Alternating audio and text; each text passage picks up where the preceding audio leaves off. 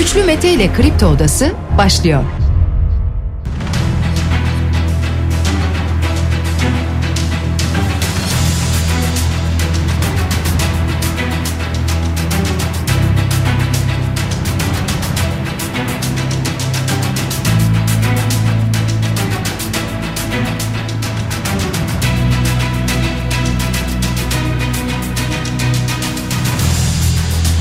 22 Şubat çarşamba sabahında Kripto Odası'nda sizlerle beraberiz sevgili dinleyiciler. Bugün de yayınımızı ona dek yapacağız. Gündemdeki ağırlıklı olarak deprem başlığını konuşacağız. Bugünkü programımız içerisinde sizler de görüşlerinizle fikirlerinizle programa katılmak isterseniz Twitter üzerinden güçlü mete yazarak bana ulaşabilirsiniz. WhatsApp hattımızın numarası 0532 172 52 32. Gündemdeki başlıklara bakacak olursak 42.310 oldu can kaybı şu an için tespit edilebilen bilinebilen can kaybı sayısı 42.310. 139 bin binanın yıkık ya da yıkılacak olduğu bilgisi paylaşıldı son olarak dün Cumhurbaşkanı Erdoğan tarafından. Erdoğan aynı zamanda eleştirilere de cevap verdi. Kızılay nerede diyor be ahlaksız be namussuz be adi dedi böyle konuştu. Kemal Kılıçdaroğlu aç gözlülük rant bitecek diye bir açıklama yaptı. Aynı zamanda başka eleştirileri de vardı birazdan yer vereceğiz. Devlet Bahçeli zillet ittifakı paranoyaktır dedi yapmış olduğu açıklamada. Bu arada Erdoğan ve bakanlar hakkında bir suç duyurusu var. Bir suç duyurusu da Diyanet ve aynı zamanda Ali Erbaş hakkında oldu gerçekleşti sevgili dinleyiciler. Meral Akşener'e soruldu Cumhurbaşkanı adayına ilişkin bir isim konuşacak mısınız? Umarım ayın ikisinde yapacağımız toplantıda konuşulur cevabını verdi. E tabi şu anda Türkiye'nin gündeminde deprem var. Bakan Hulusi Akar topraklarına dönen Suriyeli sayısının 20 bini geçtiğini duyurdu. HDP eş genel başkanı Mithat Sancar hesap sormaya devam etmek zorundayız diye bir açıklama yaptı. Türkiye İşçi Partisi Genel Başkanı Erkan Baş çadırımız yok ama Erdoğan'ın sarayları var itibarınız batsın dedi sayısını bilmediğimiz kadar uçağı var. Bunların hepsini de itibardan tasarruf olmaz diye anlatıyorlar diyerek tepki gösterdi Erkan Baş. Gıda Mühendisleri Odası'ndan bir açıklama var sevgili dinleyiciler depremzedelere tarihi geçen gıda maddeleri dağıtıldı denildi. Sıcak yemek dağıtımı bazı noktalarda ancak depremin dördüncü gününden sonra başlamıştır diye de bir açıklama yaptı. Gıda Mühendisleri Odası ki bazı görüntüleri paylaştı. Mesela kıyma yazıyor. Son tüketim tarihi geçen yıla ait 09 2022 yazıyor. Bu paketin üzerinde bunları paylaştı. Hatay'dan gelen haberler var. Sağlık hizmeti verecek kamu hastanesinin kalmadığı yönünde yapılan açıklamalar var sevgili dinleyiciler. Ayakta kalması gereken hastanelerin maalesef ayakta kalamadığı bilgileri geliyor veya hasarlı olduğu bilgileri tedbiren boşaltıldığı bilgileri bir yandan paylaşılıyor. Uzaktan eğitimle ilgili bir kriz yaşanmaya devam ediyor. Özel yurtlar üniversite öğrencilerinden cayma bedeli istiyor. Cayma bedeli üniversite öğrencileri kendiliğinden caymadı ki. Devlet bu noktada nasıl destek çıkacak peki? Ne yapacak? Bu merak ediliyor. Ankara tıptaki 113 öğretim üyesinden ortak bir açıklama var. Tıp fakültelerinde bir an önce yüz yüze eğitime geçilsin diyorlar. Yüksek Öğretim Kurulu'na afet bölgesi dışındaki tıp fakültelerinde bir an önce yüz yüze eğitime geçilmesi için çağrı yapıyorlar. Ne kadar da haklılar öyle değil mi? Gündemde birçok başlık var. Bunları mümkün olduğunca konuşacağız ama ana başlığımız tabii ki deprem sevgili dinleyiciler. Bugün Kripto Odası içerisinde konuklarımız da olacak. Yine daha önceki programlarda olduğu gibi bu dönem içerisinde İzmir Büyükşehir Belediye Başkanı Tunç Soyer 20 bin depremzedeye yardım hedefini açıklayacak ki bu bir kira bir yuva projesi daha önce İzmir'de yapılmış olan bir projeydi. Bu kez deprem zedelere, deprem bölgesindekiler için yapılmış olan bir yardım projesinden bahsedeceğiz önümüzdeki dakikalarda. Ve aynı zamanda İnşaat Mühendisleri Odası 2. Başkanı Nusret Suna da yine bizim biraz sonra konuğumuz olacak sevgili dinleyiciler.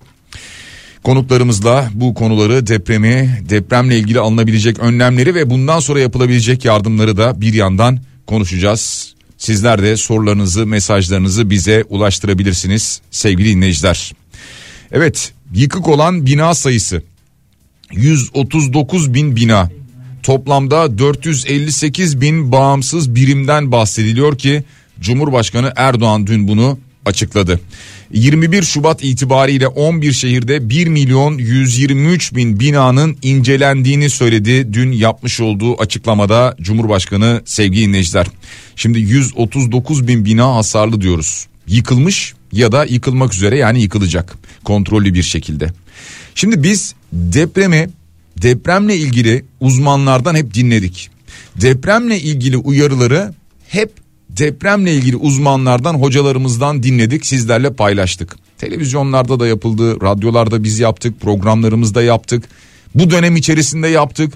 Ama depremi belki de asıl konuşmanın gerektiği olan kişiler yine liyakat sahibi olan inşaat mühendisleri. Onlarla daha az konuşuldu bu yıllar içerisinde bu süreç içerisinde daha çok biz deprem uzmanlarından şunu bekledik. Yani konuyu bilenlerden hocalardan profesörlerden şunu bekledik. Ne zaman olur ne büyüklükte olur. En çok beklediğimiz konu ve soru buydu cevabı buydu. Bunu istiyorduk. Ama hiç inşaat mühendislerini alıp da konuşmadık. Yani konuşuldu evet az programda konuşuldu belki ama çokça konuşulmadı. Ama bundan sonra demek ki deprem öldürmez bina öldürür diyorsak bina ile ilgili işin uzmanlarına sormamız gerekiyor ki şimdi hattımızda İnşaat Mühendisleri Odası 2. Başkanı Nusret Suna var. Nusret Bey günaydın. Günaydın Sayın Mete. Ee, Nusret Bey şimdi öncelikle şuradan başlamak istiyorum. Genel olarak daha sonra detay sorulara geçeceğim ama genel olarak bu depremle ilgili e, bölgeye giden meslektaşlarınızdan edinmiş olduğunuz gözlemler nedir? Bu bölgenin yıkılma sebebi bu kadar bir yıkımın yaşanmasının sebebi nedir? Şimdi tabii Sayın Mete evet bu olağanüstü bir durum oldu. Türkiye bir deprem ülkesi. Sürekli yüzyıllardır bu coğrafya depremler üretir. Bizim depremleri ve birlikte yaşamayı öğrenmemiz gerekirdi. Ama yani bu son depremde arka arkaya ilk 6 Şubat'ta iki deprem sonra iki gün önce de Hatay merkezli olan deprem hasarı oldukça büyüktür. Ama bizler arkadaşlarımız giden heyetler yola çıkarken bu kadar büyük bir yıkımla karşılaşacaklarını ummuyorlardı. Ben de ummuyordum. Ama arazide gördüğümüz zaman gerçekten yıkım çok kötü. Yani durum çok vahim. Hmm. Tabii bunların sonuçlarını bugünden itibaren hep tartışacağız. Niçin oldu? Noksanlıklarımız var mı? Nerelerde yanlışlık yapıldı? Bunu değerlendireceğiz ve kamuoyuyla da paylaşacağız. Tabii ki bizler girişte çok doğru söylediniz. 99 depreminden bu yana. Tabii ki yani 99 bir milat olduğu için söylüyorum. Hı hı, tabii. Yoksa yani Türkiye'de hatırlayın 1938 senesindeki Elazığ depremi, sonraki Varsa depremleri sürekli olan depremler var. Büyük yıkıcı depremler. Hadi 99 milat kabul edildi. Milat burada yer bilinciler çok net açıkladı. Yani o günlerde gündem İstanbul olduğu için söylendi yani Marmara'da şurada şu büyüklükte bir deprem bekleniyor. Buna göre hazırlıkta olunmalı. Bu Kuzey Anadolu fay hattında. Bununla birlikte Doğu Anadolu fay hattında da hareketliliklerden bahsediliyordu.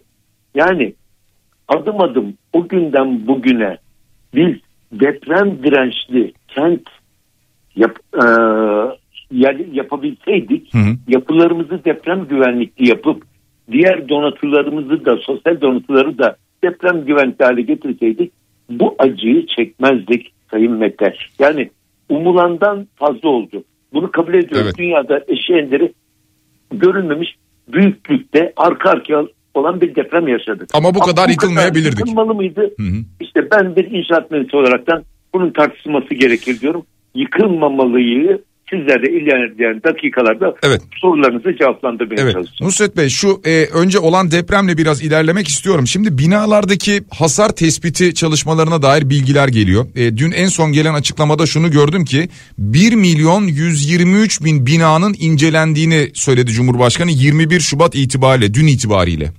Yani depremin üzerinden 15-16 gün geçtiği bir süreyi varsayacak olursak e, 1 milyon 123 bin binanın e, hasar tespiti e, bu kadar kısa süre içerisinde gerçekleşebilir mi? Ben konuyu hiç bilmediğim için size soruyorum.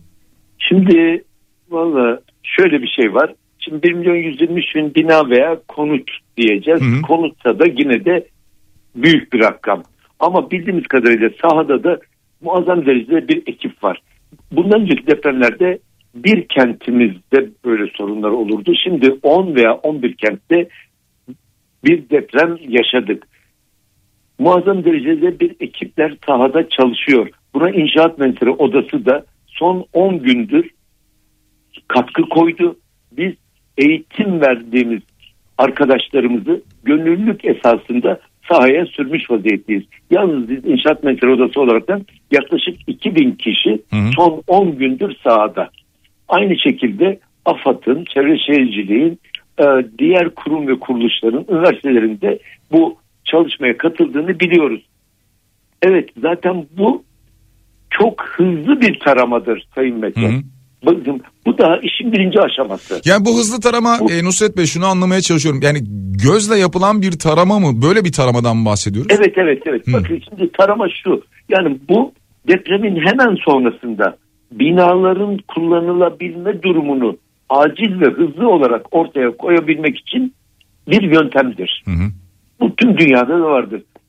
Bizim şu an sahada yaptığımız bina hasar tespitinde depremin binaya verdiği hasarı belirlemek için yapılır. Sadece gözleme dayalı olan bir inceleme yöntemidir. Hı.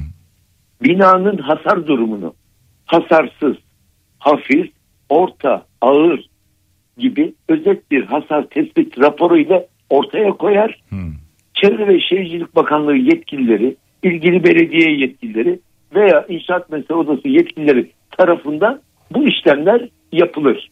Hı. Depremin hemen sonrasında binaların yıkılıp yıkılmayacağını resmi bir raporla tespit eder. Yani bu, bu hukuki işlemin ön ayağı. Yani Hmm. çok hızlı yapılması gereken bir şey. Yani burada hasar tespit edilecek tamamen gözleme dayalı. Yeri aşamalar da bunun mümkünatı yok. Bu çok uzun erimli bir iştir. Yani Peki, peki e. Nusret Bey şunu soracağım. Bu arada radyolarını yeni açan dinleyicilerimize hatırlatalım. E, İnşaat Mühendisleri Odası 2. Başkanı Nusret Sunay ile konuşuyoruz sevgili dinleyiciler. E, Nusret Bey bu kadar e, hasardan sonra ne gözlemlediniz? Çünkü çok konuşuluyor bu. Müteahhitlerde mi problem var? E, denetimsizlik mi problem? Veya bazen şimdi çimento, beton hatta demire kadar varan eleştiriler geliyor. E, genel itibariyle neleri gözlemlediniz bu depremdeki yıkımlarda? Şimdi şöyle e, inşaat mühendisleri e, yönetmeliklere uygun işler yapar. Ama bir bina oluşurken çeşitli safhalardan oluşur. Yeraltı, yerüstü yapılarını oluştururken bunlar nedir? Birincisi bir doğru mühendislik hizmeti alınması gerekir en başta.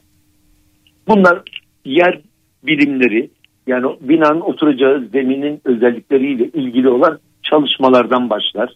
Sonra bu işin mimari ve statik hesaplarını yapan inşaat mühendislerinden doğru hizmet alınacak. Hı hı. İkincisi bu yapılan hizmetin sahada doğru uygulanması için doğru seçimler yapılacak. Yani müteahhitlik hizmetleri. Üçüncüsü de bu iki hizmetin denetlenmesi gerekir. Bu üçlü sacayak birlikte olduğu müddetçe bizlerin beklentimiz bu binalardan can güvenliği performansını bekleriz. Ani göçmenin olmaması gerekir. Bizim ve dünyada bütün yönetmelikler bu şekilde dizayn edilmiştir. Yani Hı hı. depremlerde her yapı hasar alabilir. Mühim olan hasarın oranı ve yeri önemlidir. Ama hiçbir zaman binada ani göçme beklenmez. Can güvenliğinin sağlanması lazım. Ama gördük ki binaların çok sayıdaki binamız bu depremde göçtü. Maalesef. Peki niye oldu derseniz evet biraz evvel saymış oldum. Üçlü sac ayaktan bir tanesi noksan olursa başınıza geliyor. İki tanesi noksan olursa felaket büyük oluyor. Demek ki üçlüsünde bir noksanlık olursa hı hı. işte böyle yapılarımız yerle bir oluyor. Bu üçlü olgunun olabilmesi için önce her şeyden önce mesleki etik kurallara uyulması gerekiyor. Evet. Her şey var. Her şey var. Yönetmelikler var, akademik kadro var, mühendisler var, müteahhitler var. Malzemelerimiz gelişti. Teknoloji dış dünyayı takip ediyoruz. Yani denetim de var ama demek ki burada etik kurallara uyulmuyor. Her şeyden önce bir de ahlaki değerleri öne çıkarmamız evet, gerekecek. Evet muhakkak. Ee, peki. Yani bu Hı-hı. önceliği bu Sayın Mete. Yani noksanlığımız yok ama bir yerde uygulamalarda bir şeyler yapıyoruz. Sizin de dediğiniz gibi deprem bir doğa olayı. Bundan Hı-hı. kaçınılamaz. Biz bu coğrafyada yaşıyorsak buna göre yaşayacağız. Ama afete dönüştüren, depremi afete dönüştüren bizleriz. Peki e, bu noktada şunu soracağım. E, Japonya'dan işte Şili'den gelen görüntüler var. E, 8-9 büyüklüğünde depremlerde binalar sallanıyor ama yıkılmıyor. E, evet. İnsanlara da bir şey olmuyor. E, Türkiye gibi bir coğrafyada bunu yapabilmek imkansız mı? Yani şimdi yaparız. Yapılması için her şey de var. Hı hı. Japonya'da da zamanında seneler öncesinden yıkılan binalar vardı ama geliştirdiler. Bütün kurallara uyarak yapılarını imalat ediyorlar. Şimdi dediğiniz gibi büyük depremlerde dahi hiç kimse işini yarım bırakmıyor. Hayat devam ediyor. Ama bu artık bütün toplumumuzun bizim deprem olgusunu işleştir, işselleştirmesi gerekir. Şimdi, olaylar çok birbirine yani öyle bir şey ki hemen aklıma geldi. Peki 2018 senesine dönersek. Hı hı. 99'dan 2018'e bir 19 sene geçmiş vaziyette. Daha bir damla hazırlık yapılamıyor Türkiye'de. Hal böyleyken dönemin hükümeti bir imar affı çıkarıyor. Daha ya, doğrusu o zamanki evet. adıyla bakın imar barışı barış. deniyor. Hı hı. Yani bu barış değil. Cumhuriyet tarihinden bu yana 7-8 tane imar affı olmuş. Çünkü çok tepki çektiği için imar barışı diyerekten bu yumuşatılmak istendi. Peki bu imar barışı veya imar affı nedir? Sayın Bakanlar o günler açıkladılar. Yani bunları bilinmeyen şey değil. Türkiye'deki yapı stoğunun minimum yüzde ellisi hatta yüzde elli ile yüzde altmış aralığı kaçak, ruhsatsız, iskansız ya. yapı dendi. Ya. Şimdi bunun yüz bu kadar büyük yapı stoğunun bir miktarı hani işte ben e, ne diyelim balkonumu kapadım şu oldu bu oldudan ceza almışlardır. Bunları da bırakalım. Yüzde otuz, yüzde kırk. Bunların hepsi eğer kaçak ruhsatsız, iskansızsa bunun adı mühendislik hizmeti almadan üretilmiş yapılardır. Peki mühendislik hizmeti almadan üretilen yapıdan siz deprem güvenliğini bekleyebilir misiniz? Bu bir. Şimdi doğru. E, böyle e, deprem güvenliksiz yapı stoğumuzun içine biz bu imar barışıyla, imar affıyla bir o kadar daha yapıya yapıyı yapı sonu içine ekledik güvenliksiz olarak. Hı. Ve nasıl ekledik? Hatırlayın o günlerdeki o yönetmeliğin 9. maddesinde şöyle bir şey der. O yapının fen ve sanat kurallarına uygun yapılıp yapılmadığı yani deprem güvenlikli olup olmadığı mal sahibinin yazılı beyanına esas edilendi. Bu kadar. Şimdi bu kadar. Bir yapı var. Bu yapının deprem güvenliğini mal sahibi yazıyor ve altını imzalıyor. Diyor ki işte bu yapı deprem güvenliklidir. Fen ve sanat kurallarına şu uygun şu tarzda yapılmıştır diye parasını da yatırdıktan sonra yapı kayıt belgesi işlemleri başlıyor. Ve ondan sonra bir, bir söylem daha vardı. Anadolu Ajansı'nın kayıtlarına vardır. Kamunun ajansı. O günkü bakan ve yetkililer binayı en iyi bilen bu binanın mal sahipleridir. Ya, evet. Güvenli mi, güvenli değil mi diye beyanlarını biz esas kabul ederiz. Mühendise, mimara 3-5 bin lira bakın aynı kelime 3-5 bin lira vermesine gerek yoktur. Biz vatandaşlığımıza helalleşeceğiz. İşte buyurun helalleştik. Hepsi toprak Maalesef. altında enkaz altında. Maalesef. Peki Yani e, Nusret bu- Bey buyurun. hı, e, ara ara e, sorular da geliyor. O yüzden ben araya giriyorum kusura bakmayın. E, İnşaat Mühendisleri ki. Odası 2. Başkanı Nusret Sunay ile konuşuyoruz sevgili dinleyiciler. E, tabii şimdi bu dakikadan sonra yine klasik olarak şu konuşulmaya başlandı. Deprem bölgesinde bulunan vatandaşlar e, bu sadece Marmara bölgesi değil ama Marmara yoğunluklu olmak üzere acaba bizim binamız depreme dayanıklı mı? Bir performans ölçümü yaptırabilir miyiz? E, bunları sormaya başladılar.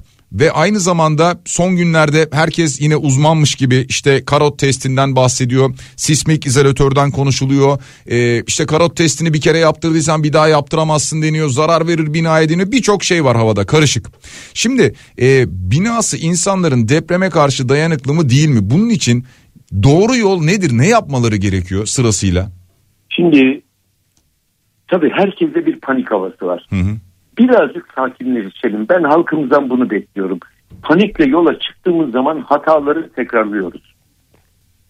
Bu her vatandaşımız, her mal sahibi binasının deprem durum ön değerlendirmesini yaptırabilir. Hemen bir performanstır lafı gidiyor ama bu bina performansına gelesiye kadar bir ön değerlendirme yaptırırlarsa daha sağlıklı karar verirler diye düşünüyorum. Nedir ön değerlendirme? Şimdi bina ön değerlendirmesi mal sahiplerinin isteği doğrultusunda yapılır. Hı. Bu bina performans değerlendirmesine geçilmeden önce bina hakkında gözleme dayalı bir ön izlenim oluşturma aşamasıdır. Hı.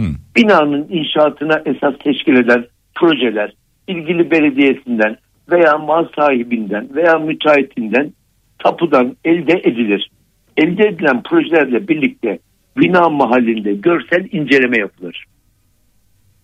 Ve gerekliyse röleve çalışması yapılır. Bu nedir? Yerine uymayan, projesine uymayan bir takım işlemler yapılmışsa plana işlenir. İşte bu işleme röleve denir. Hı. görsel inceleme esnasında mevcut yapı malzemesinin kalitesini tahmin etmek için tahribatsız deneyler yapılabilir. Bakın karot demiyoruz. Bu ön değerlendirme için tahribatsız deneyler vardır. Hı hı. Bunlar bir takım şimit çekişleri, bir takım aletlerde bir ön değerlendirme. Bunu incelemeyi yapan mühendis, tabii ki bunu işlemleri bakın mühendis yapacak. Gözlemlerinin yanı sıra basit hesaplar yaparak veya hızlı tarama için geliştirilmiş ve kalibre edilmiş çeşitli puanlama yöntemlerini kullanarak bir de binanın taşıyıcı sisteminde düzensizlik var mı? Bodrum katlarında korozyon var mı? Hı hı. Haslanma durum var mı? Çatlaklar, kabuk atmalar olmuş mu? Değerlendirerek binanın mevcut durumuna yönelik ön izlenim değerlendirmesini ortaya koyar. Kimden isteyebiliriz? Rapor. Kimden isteyebiliriz bunu? Yani şu Ama an bunu- dinleyiciler e, bizi dinliyorlar. Kimi arayacaklar? Şimdi bunu şöyle bu çalışmaları yapı uzmanlık alanında serbest inşaat mühendisi belgesine sahip bina tasarımı ve inşası konusunda deneyimli uzman inşaat mühendislerine veya mühendislik bürolarına yaptırabilir. Hmm. Bununla birlikte belediyeler yapıyor ama muazzam bir yoğunluk var. Üniversiteler yapıyor. Meslek odalarını bu bilgileri biz aktarıyoruz. Meslek odasına kayıtlı serbest çalışan mühendisler. Bunları yapma hakları vardır. Yani burada yalnız dikkat edecekleri vatandaşlarımızın yani çok acele ediliyor. Hı hı. Birden binamı performans analizine tabi tut, karot al değil. Yani bir ön gözlemle bir sıralama olsun. Sayın Mete şöyle şey yapalım. Türkiye İstanbul'da şu anda bir buçuk milyon yapı stoğu var. Evet. Şimdi bu vatandaşlarımızın üçte biri müracaat etse bu işe yapmaya kalksa şimdi Hı hı. 500 bin çok büyük bir rakam. Burada belediyelerimizin de zaten belediyelerden Evet. istediğimiz de oydu. Bu puanlama yapıldığı zaman bir sıralamaya konulmalı. Konulacak da zaten bunların çalışmaları 2020'den bu yana yapılıyor. Yani ön gözleme dayalı olan ön tarama da çok acil yıkılması gerekenler varsa bunlar ayıklanıp yıkılacak. Sonra aşağıdan yukarıya doğru risk durumuna göre evet sen şu aşamada bina kriter puanı şu çıktı. Acil güçlendirme veya işte performans analizine geç yapını ikinci aşamada incelettir. Hı. Böyle böyle kademelendirme. Ama İstanbul bir anda 500 bin yapının güçlendirmesini yapalım. Binaları yıkıp yapalım. İşte bu bir kaos oluyor. Bundan sonra deprem aradan bir iki ay geçtikten sonra herkes unutuyor bu olayı. Nusret Bey güçlendirme nasıl yapılıyor? Yani güçlendirme yapılabiliyor mu binalarda? Tabii ki yani 99 depreminden sonra Sayın Mete yapıldı. Bu tüm dünyada da o zamana kadar çok fazla bilinen, bilimsel çalışma yapılan bir konu değildi. Hı. Şimdi bizim de deprem yönetmeliğimizde 98 deprem yönetmeliğine 2007 senesinde bir fasikül eklendi güçlendirmeyle ilgili. Bu hemen hemen dünyada sayılı yönetmeliklerden bir tanesi oldu. Çünkü her ülkenin deprem yönetmeliğinde güçlendirme yoktur. Hmm. Bu Amerika'da, Japonya'da, Yeni Zelanda'da bir de Türkiye'de, İtalya'da da bir miktar olabilir. Bizlerde güçlendirme oldukça da başarılı olduk. Hmm. Güçlendirme çok titiz bir çalışmadır ama bunu ben ısrarla vurguluyorum. Yani bir konfeksiyon imalatı değil, bir terzi ustasının yapacağı Hmm. nitelikte bir şeydir. İncelik ister, dikkat ister, özen ister. Burada avantajı nedir? Bunu şey yapalım. Bir anda bir an düşünün. Biz, herkes bunu istiyor. İstanbul'daki bütün yapılarımızı yıkalım. Maalesef vatandaş istemesine rağmen sayın yetkililer de bunu söylüyor. Hı hı. İstanbul'u yıkıp yeniden yapalım kentsel dönüşüm. Yani peki 2010'dan bu yana kentsel dönüşüm var 11'den bu yana. Ne kadar hızlı ne kadar dönüştürebildik? Rantsal Demek ki- dönüşüm oldu daha çok o. Bakın evet hem rantsal dönüşüm hem de depreme ben bir anda bütün kenti yıkıp yenileyeceğimle hazırlanamayız. Paramız bir kere dünya ekonomisi buna yetmez. Bir an için paramızın olduğunu kabul edin. Süre yetmez. Bir kere o mümkün değil. Bütün kenti aynı anda yıkayım yapayım bunun mümkünatı yok. Öyle bir şey yok. Onun için dünyada da şu vardır. Deprem bekleyen bölgelerde ülkeler binaları depreme hazırlamak için güçlendirme çalışmaları yapılır. Güçlendirme çalışmalarının maliyeti azdır. Yeni yapılacak olan maliyetin yüzde 40 civarında olur. Kesin değildir bu. Hı hı. Yapının durumuna bağlıdır ve sürede oldukça şeydir. Ee, kısadır yeni yapıya Hı. göre. Demek ki depreme hazırlanan ülkeler yeniden yıkıp yapmakla birlikte bakın yeniden yıkılıp yapılan yapılar da olacak bu arada. Hı hı. Ama diğerleri de hazırlanacak. Çünkü depremin saati günü belli değil. Çünkü yarın olacakmış gibi biz bilim insanları ve meslektaşlarımız ne kadar çok binayı deprem güvenlikli hale getirirsek o kadar can kaybını önlemiş oluruz. Evet. E, Buyurun. Nusret Bey arada gelen sorular var o nedenle soruyorum. Mesela bir dinleyicimiz diyor ki biz Kayseri'de sürekli sallanıyoruz diyor. Ee, Evet. Acaba şimdi bina depreme dayanıklı gibi duruyor ama acaba diyor dayanıklıyken bu sallanmalardan dolayı dayanıksız hale geliyor olabilir mi diyor. Böyle bir endişemiz var diyor. Evet yani şimdi bu konu çok sor, soruluyor. Şöyle söylüyorlar dışarıda da bina yoruluyor. Ha, yorulu. Elbette. Bakın yoruluyordu. Biz bilimsel olarak demeyiz de. Hı hı. Yani olan depremlerden eğer bir yapı hasar almışsa bir sonraki depremlerde daha kolay hasar alır. Şimdi örneğin e, 99 depreminden sonra orta hasarlı binalarımız vardı. Bunlar güçlendirildi. Şimdi güçlendirme yaptığımız anda binanın eski performansının üstüne çıkarıyoruz. Peki bu kadar Kayseri'den soran vatandaşımızın cevabına ben şey yapacağım. Hı hı. Genel soru. Arka arkaya olan depremlerde binayı güçlendirecek tabii ki bir fırsat olmuyor. Bunun için binayı uzman bir meslektaşlarımıza baktırmalarında fayda vardır. Eğer bu yapı birinci depremde hasar almadıysa oturacaklar orada hiç endişe etmeyecekler. Bak- Baktılar bir yapıda bir şekil değiştirme olmadı, düğüm noktalarında bozulmalar olmadı. İkinci deprem, ikinci depremden sonra bir daha varsa yani sürekli bina gözlemlenmesi lazım. Yani o kesin. Yani Evet. olmaz diyemeyiz. Olabilir ama bina gereken performansı gösteriyorsa her depremde de can güvenliğini sağlayacak şekilde davranır. E, sismik izolasyondan, sismik izolatörden bahsediliyor. E, örnekleri gösteriliyor son günlerde binalar yapılırken bunun kullanılmasına dair. E, bu e, depremin e, büyüklüğünü göre tabii şiddetini biraz azaltıyor deniyor. Bayağı azaltıyor deniyor hatta. E, bu tabii evet. maliyetli midir değil midir? Her yapıya uygulanabilir mi? Yani her apartmana, her binaya, hastaneye veya 2-3 katlı bir müstakil eve? Şimdi Sayın Mete evet çok güzel bir soru sordunuz. Şimdi her depremden sonra panik halinde bazı yöneliyoruz. Bazen de bazı şeyleri gereğinden fazla öne çıkarıyoruz. Reklam mı oluyor? Fırsat mı oluyor? Onu bir şey yapamayacak. Şimdi sismik izolasyon son yıllarda e, ortaya çıkan bir şey. Televizyonlarda bütün vatandaşlarımız izlediler. Bu Türkiye'de son yaklaşık 10 senede 100 veya 150 yatak kapasitesinin üzerinde olan Sağlık Bakanlığı'na bağlı bütün hastanelerde yapılma zorunluluğu getirildi. Sismik izolatörlerle hmm. bina inşaatı. Bu zorunlu hale geldi. Yani rakamda yanılıyor olabilirim. Ya 100 yatak veya 150 yatağın üstü. Hmm. Şimdi buradaki ana espri binanın altına çok basit yapacağım. Bir izolatör, kauçuktur, çelik bilyalardır bir takım şeylerle bir malzeme konarak binaya temel tabandan gelen deprem kuvvetlerini üstte yaklaşık dörtte bir veya üçte birini intikal ettirecek derecede bir süspansiyon vazifesi görür bu evet. izolatörler. Nitekim bunu bu depremde de gördük. Tüm dünyada da bu yaklaşık son 15-20 senedir uygulanıyor. Bunlar hangi yapılarda rantavlıdır? Bir kere ben bütün konutlarda rantavlıdır demem. Şimdi bunu duyan vatandaşlarımız bütün binalarımızın altına yapalım.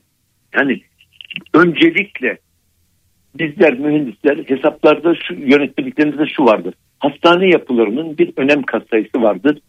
Bunu önem katsayısında şu açıklama vardır. Depremin olduğu andan itibaren kesintisiz kullanım devam etmelidir.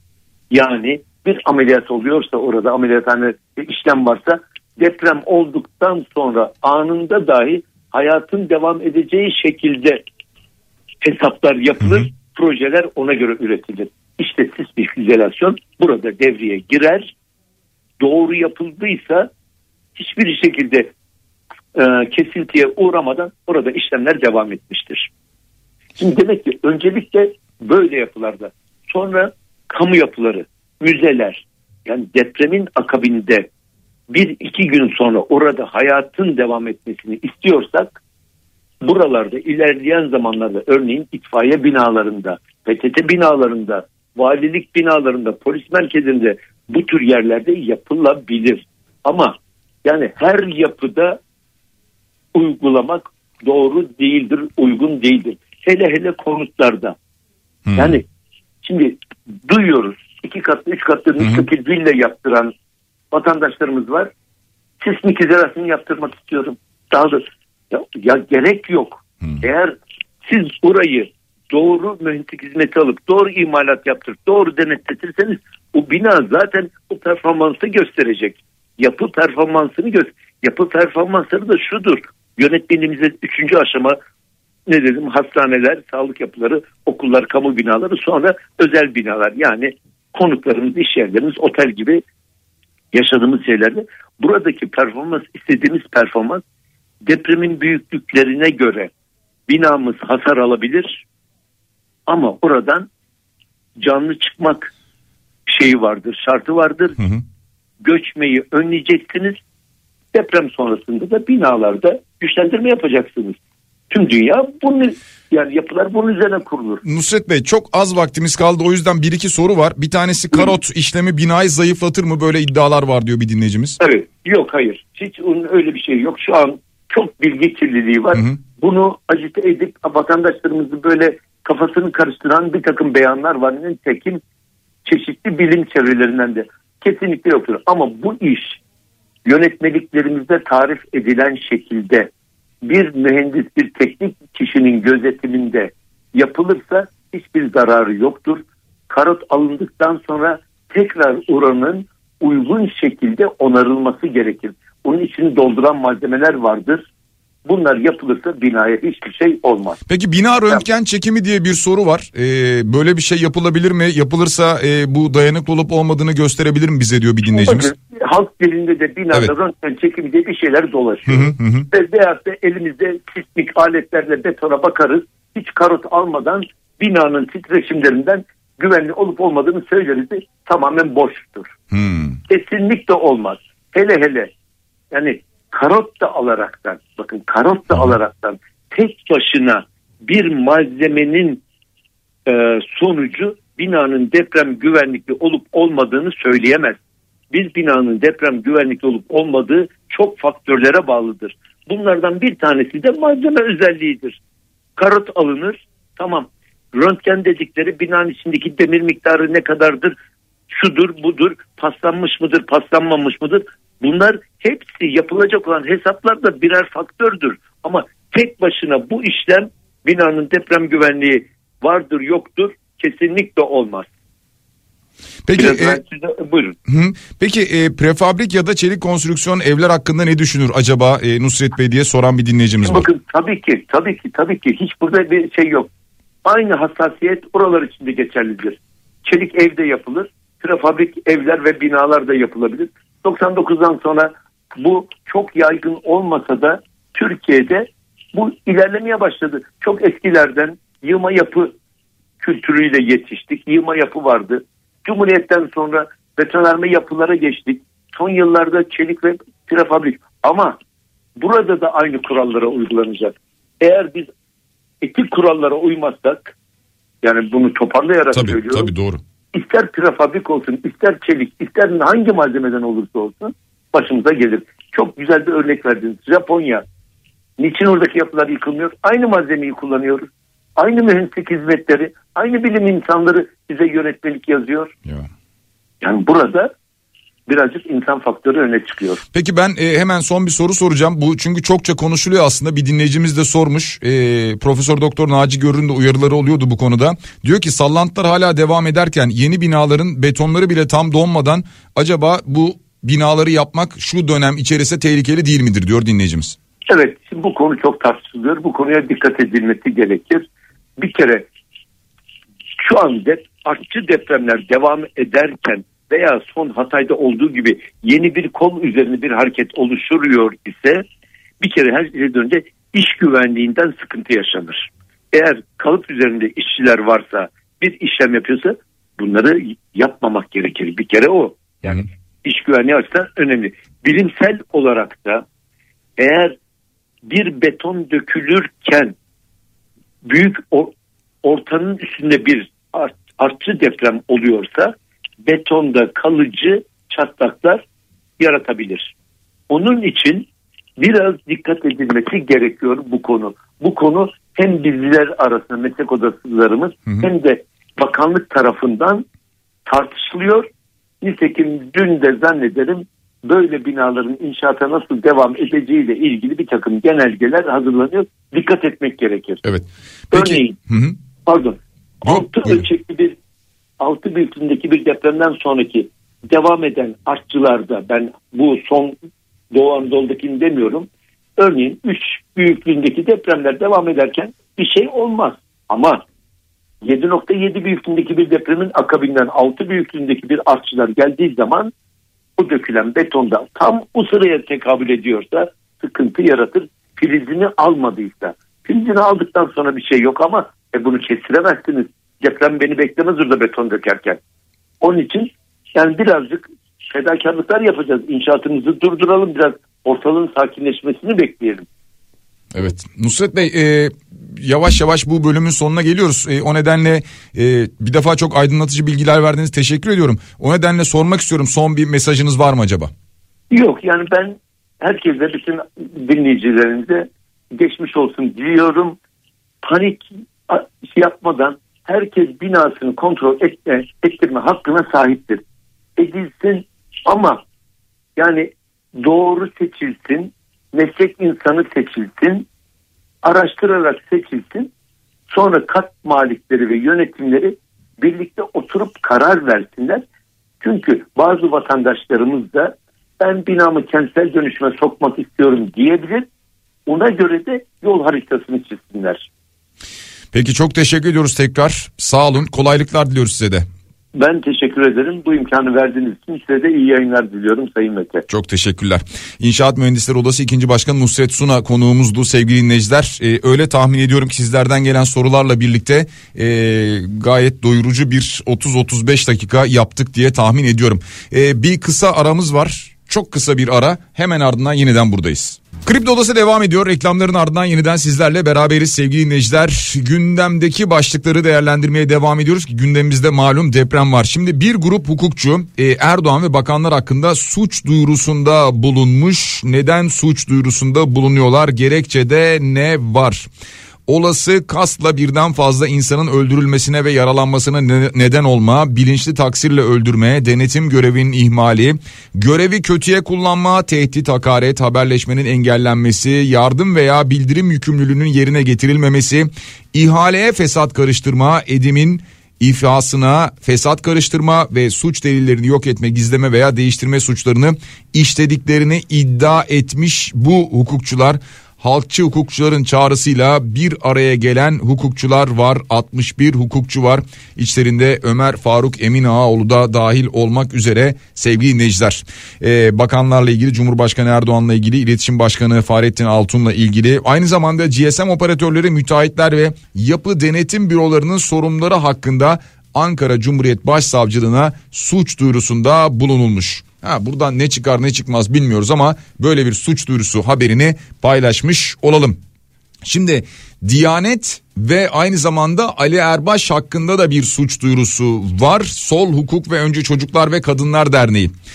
Depremzede çocuklar evlat edinilebilir mi sorusuna verilen yanıt nedeniyle suç duyurusunda bulundular ve laiklik ve Türk Medeni Kanunu'na aykırı olduğu belirtilen bu yanıt nedeniyle Diyanet İşleri Başkanı Ali Erbaş'ın kanunlara uymamaya tahrik ve görevi kötüye kullanmak suçlarından cezalandırılmasını talep ettiler. Böyle bir suç duyurusunda bulunuldu. Ama işte diyorum ya bu suç duyurularının ardından ne gelir? Yani bir soruşturma başlatılır mı? Daha sonra bu soruşturma bir sorgulamaya bir davaya dönüşür mü? Onu tabii ki bilemiyoruz. Önümüzdeki süreç bize gösterecek ya da belki bu konuyla ilgili tahminleriniz olabilir. Cumhurbaşkanı Erdoğan'ın Kızılay eleştirilerine dün yanıtı sert oldu sevgili Necder. Dün bilmiyorum takip edebildiniz mi yanıtlarını? Ee, be ahlaksız, be namussuz, be adi dedi. Günde yaklaşık iki buçuk milyon insana bu Kızılay yemeğini ulaştırıyor. Böyle vicdansızlık olur mu? Bu ülkede kendi kurum ve kuruluşuna bu denli ahlaksızca yaklaşmak yenilir yutulur bir şey değildir diye bir tepki gösterdi. Kemal Kılıçdaroğlu değişime bu vahşi neoliberal tek adam rejiminden başlayacağız diye bir açıklama yaptı. İktidarı da zihniyeti de değiştireceğiz dedi ve aynı zamanda aç gözlülük bitecek. Rant bitecek diye bir mesaj verdi sevgili dinleyiciler. MHP lideri Devlet Bahçeli hükümet etkin bir yöntemle yaraları sarıyor diye bir açıklama yaptı. Biliyorsunuz bölgeye Devlet Bahçeli Erdoğan'la beraber gitti. Erdoğan'ın yanındaydı. Zaman zaman yanında, yanında ve bazen de arkasında yer alıyordu. Bölgeye Erdoğan'la beraber gitti Devlet Bahçeli. E, dün partisinin grup toplantısında konuştu. Ne sandıktan kaçarız ne de demokrasiyi yok sayarız diyor yapmış olduğu açıklamada. Yani acaba sandık tarihi değişecek mi? Seçim tarihi değişecek mi? Bu konuşuluyor bir yandan. İşte şimdi iddia o ki hayır iktidar yani AK Parti de değiştirmek istemiyor. Bahçeli de değiştirmekten yana değil deniyor. Bakalım ne olacak göreceğiz. Ee, Devlet Bahçeli iktidarla ilgili böyle övgü dolu mesajlar vermeyen veya manşetlerinde bunu kullanmayan gazeteleri de eleştirdi. Aynı zamanda bu eleştirel manşetleri hedef aldı. Rahat olun biraz sabredin. Türk milleti sizin boyunuzun ölçüsünü yakında sandığa gömerek ilan edecektir diye bir açıklama yaptı. Zillet ittifakı paranoyaktır dedi. Aynı zamanda sevgili dinleyiciler. Bu arada tek tek not aldığımız bilinmelidir diyor. Depremden menfaat devşirmenin arayışında olanlar ahlaksızlığın markalarıdır. Bunları tek tek not aldığımızda bilinmelidir diyor. Aslında gerçekten şu doğru değil mi? Yani depremden menfaat devşirme arayışında olanlar varsa tek tek not alınmalı. Ahlaksızlığın markalarıdır diyor. Evet aynen öyle. Depremden menfaat devşirmek isteyen varsa ahlaksızlığın markasıdır. Doğru. Ya bundan istifade etmeye çalışacak olanlar varsa halkın şu anki bu durumundan istifade etmeye çalışan, manevi duygularını sömürmeye çalışanlar varsa doğru ahlaksızlığın markalarıdır. Ee, Sağlık Bakanı Fahrettin Koca'dan bir duyuru vardı. Hatay'da şebeke suyu içme suyu olarak kullanılmaya elverişli değil diyordu sevgili dinleyiciler. Ee, Fahrettin Koca'nın böyle bir açıklaması oldu. Şebeke suyu içme suyu olarak kullanılmasın uyarısı var. Bunu hatırlatalım ve buradan geçelim bir başka uyarıya Profesör Doktor Naci Görür uyarıyor ki dün programımızda Profesör Doktor Okan Tüysüz de uyarmıştı hatırlayacak olursanız Adana ve Kıbrıs hattı. Şimdi bu depremlerin ardından Adana ve Kıbrıs'la ilgili uyarılar gelmeye devam ediyor. Aynı zamanda aynı zamanda Profesör Doktor Celal Şengör Kafa TV'de konuştu sevgili dinleyiciler. Olası depremlerin olası depremin veya öyle söyleyelim İstanbul'u nasıl etkileyeceğini anlattı. Dedi ki Beykoz, Anadolu Hisarı, Bebek, Ataşehir, Şişli, Nişantaşı, Ümraniye ve Beyoğlu bunların zeminleri sağlam dedi. Yeşilköy yıkılacak mı sorusuna da evet Yeşilköy'de şiddet 9'a çıkıyor. Büyüklük değil şiddet diyor. Tuzla'da da şiddet 9'a çıkıyor diyor. Şimdi 9'dan kasıt anladınız değil mi? Büyüklük değil diyor. Yani deprem mesela 7.2 veya iki tane 7.2 üst üste olabilir diyor. Veya bir seferde 7.6 veya 7.8 olabilir diyor. E, ki 5-8 metre arasında bir tsunami doğurabilir diyor yapmış olduğu açıklamada. Ama bu 7.2'nin veya 7.8'in 7.6'nın şiddet olarak etkisinin Tuzla'da Yeşilköy'de 9'a varacağını ifade ediyor ki buralardaki harp okullarının taşınması lazım. Yeşilköy'ün zemini çok sakat diyor. Bakırköy formasyonu vardır tam bir felaket diyor. E, adalarla ilgili mesajları var. E, avcılarda bir kil tabakası var. Semt o kil tabakasının üstünde kayıyor diyor ki çok daha detaylı bilgilere yer veriyor. E, Kafa TV YouTube kanalında sevgili dinleyiciler Celal Şengör'le yapılan bu röportajı sizler de takip edebilirsiniz, izleyebilirsiniz Kafa TV'nin YouTube kanalından. CHP'nin eski İstanbul İl Başkanı Canan Kaftancıoğlu İstanbul'daki 7400 okulun akıbetini soruyor. Diyor ki 93 okul taşınacak dediniz. Boşalttınız okulları. Bu 93 okul neye göre belirlendi? Bir de İstanbul'daki bu 7400 okulun durumu ne olacak diyor Canan Kaftancıoğlu.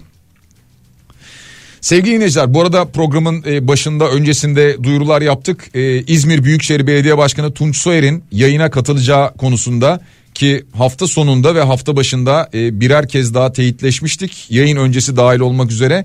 Ancak şu anda kendisinin başka bir yayında olması sebebiyle katılamayacağı bilgisi geldi. Katılacak mı katılmayacak mı diye saat 10'a kadar biz de bekliyoruz açıkçası. daha önce de benzer şeyleri yaşamıştık. Keşke bunlar iyi organize edilebilse. Devam ediyoruz. Depremzedelerin eşyalarını çalan 93 hırsız tutuklandı. Adana'da depremzedelerin eşyalarını çaldığı iddia edilen 119 zanlı varmış ki onlardan 93'ü tutuklanmış. Bir de bu tipler var. Yani şunlardan kendimizi bir türlü kurtaramadık. Hani böyle deprem fırsatçıları falan diyoruz ya. Yani bir fırsatçılık yapanlar var. Bir de bir de hırsızlık yapanlar var, çalanlar var. Bu bölgeye gidiyorlar. Bu bölgelerde insanların çıkmış oldukları evlerine giriyorlar. Orta hasarlı, az hasarlı veya endişeden dolayı insanlar evlerine giremiyorlar. Hasar olmasa bile korkuyorlar sallanacak yine diye. Yıkılırsa diye endişe ediyorlar ve bu tipler gidiyorlar. İşte bu ahlaksız, namussuz tipler gidiyorlar. Bu evlerdeki eşyaları çalıyorlar. Bu dönemden yararlanmaya çalışıyorlar. Ha bunun dışında fırsatçılar yok mu? Var. E, dün konuşuldu işte. E, mesela ağır hasarlı binalara giriş artık yasaklandı. İşte kolluk güçleri görev yapacak dendi. Peki bu insanlar nerede yaşayacaklar? Ya o bölgedeki bulundukları bölgelerdeki sağlam oldukları yapıların olduğu bölgelere gitmeye çalışıyorlar. Ya da kendi şehirlerine yakın bir başka şehre gitmeye çalışıyorlar. Ama 3 bin lira olan kira 6 bin olmuş. 6 bin olan 10 bin olmuş. 10 bin olanı 20 bin yapmışlar. Bir de bu fırsatçılık var değil mi?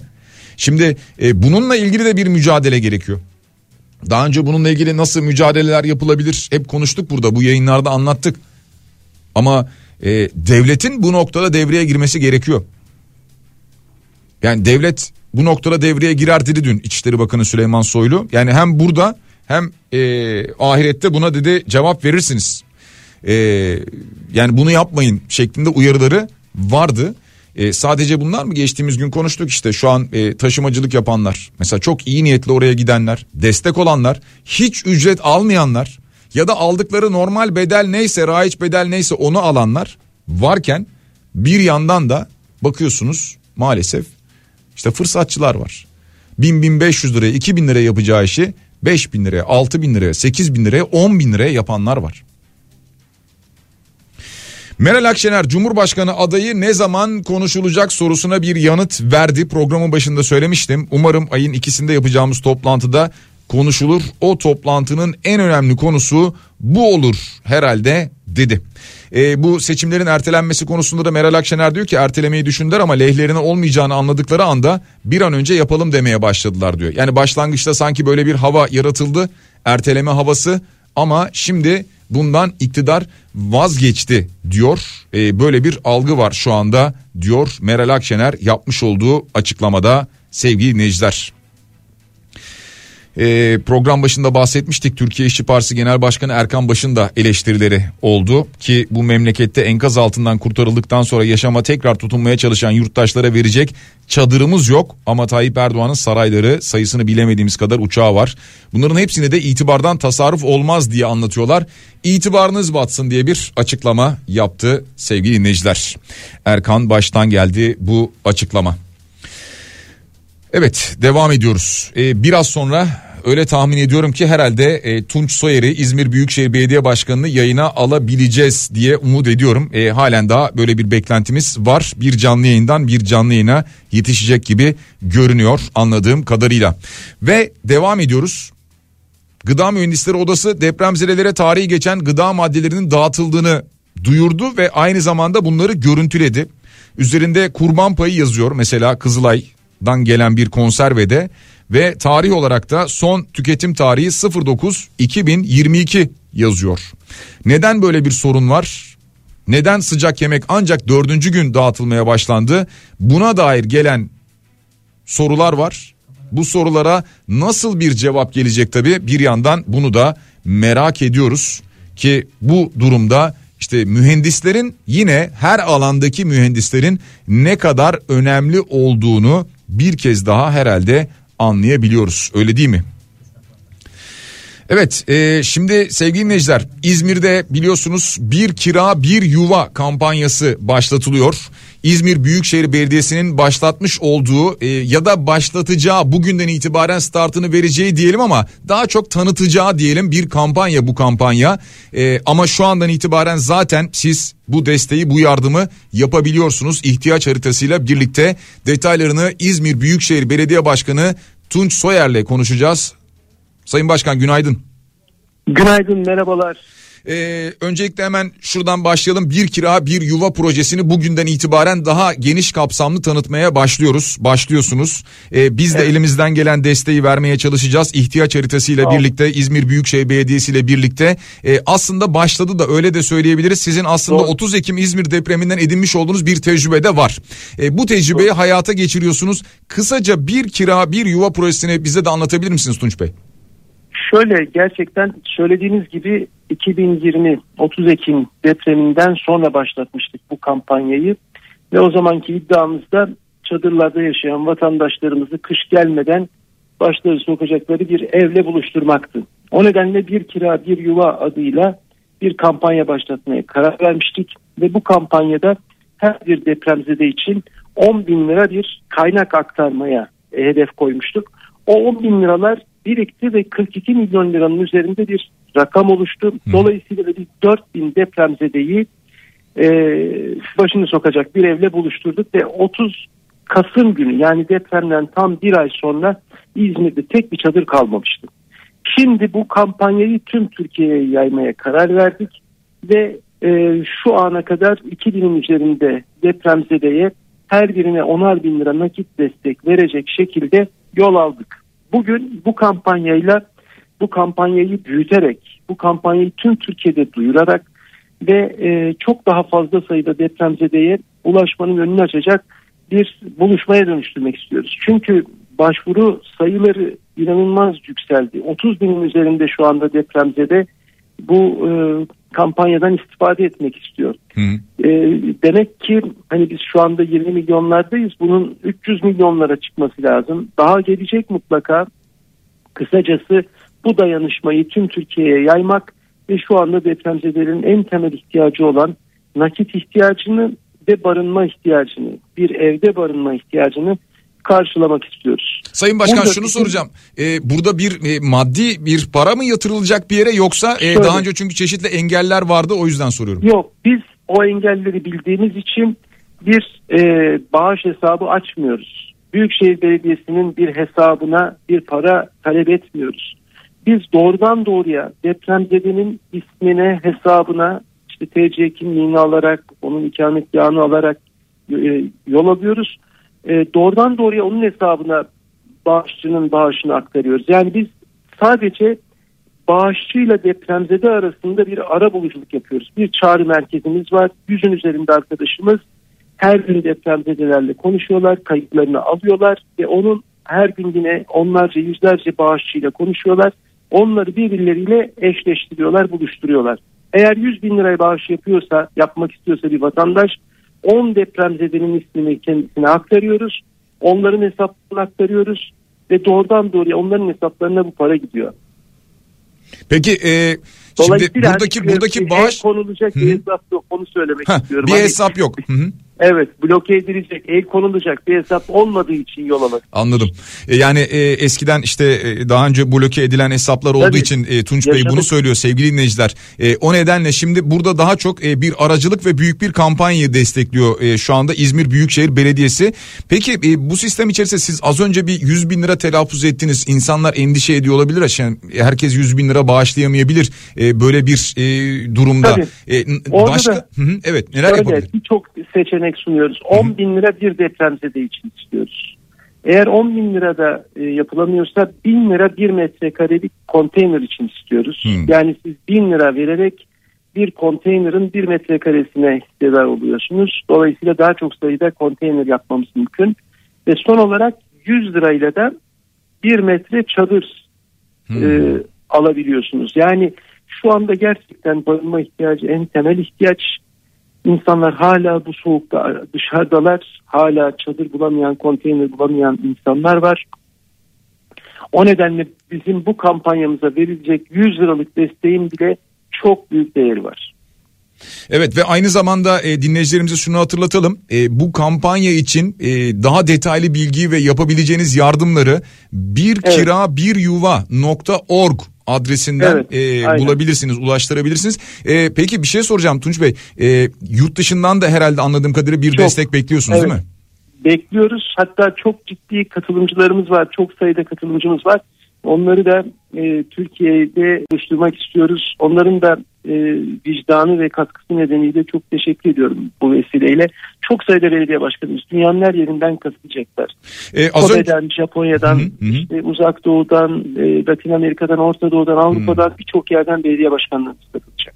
Peki az önce e, siz bir e, 30 bin civarında mı dediniz? E, 20 bin hedef var gibi biliyordum ben ama e, o hedef Yok, artıyor 30 mu? 30 bine çıktı. 30 bine çıktı. Şu hmm. an itibariyle e, 30 binin üzerinde depremzedenin talebi var. 30 binin üzerinde. Zaten bu haritaya girdiğinizde bir e, kira bir yuva.org sitesine girdiğinizde detayları oradan görebilirsiniz. E, Tunç Bey var mı evet. bununla ilgili başka bir ilaveniz?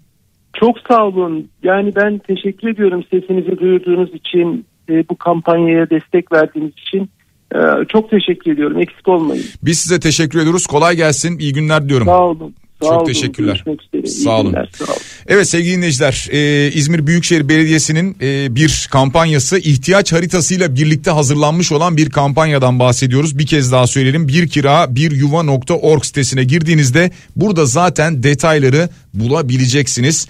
E, aynı zamanda e, İzmir Büyükşehir Belediye Başkanı Tunç Soyer'e e, ve ekibine de teşekkür ederiz bu çalışmaları için. Cenkere Teknik Masa'da teşekkür ediyoruz. Biraz sonra Bediye Ceylan Güzelce Güzel Şeyler programında sizlerle birlikte olacak sevgili dinleyiciler. Yarın sabah aynı saat diliminde yeniden buluşana dek hepinize sağlıklı ve güzel bir gün diliyorum. Şimdilik hoşçakalın.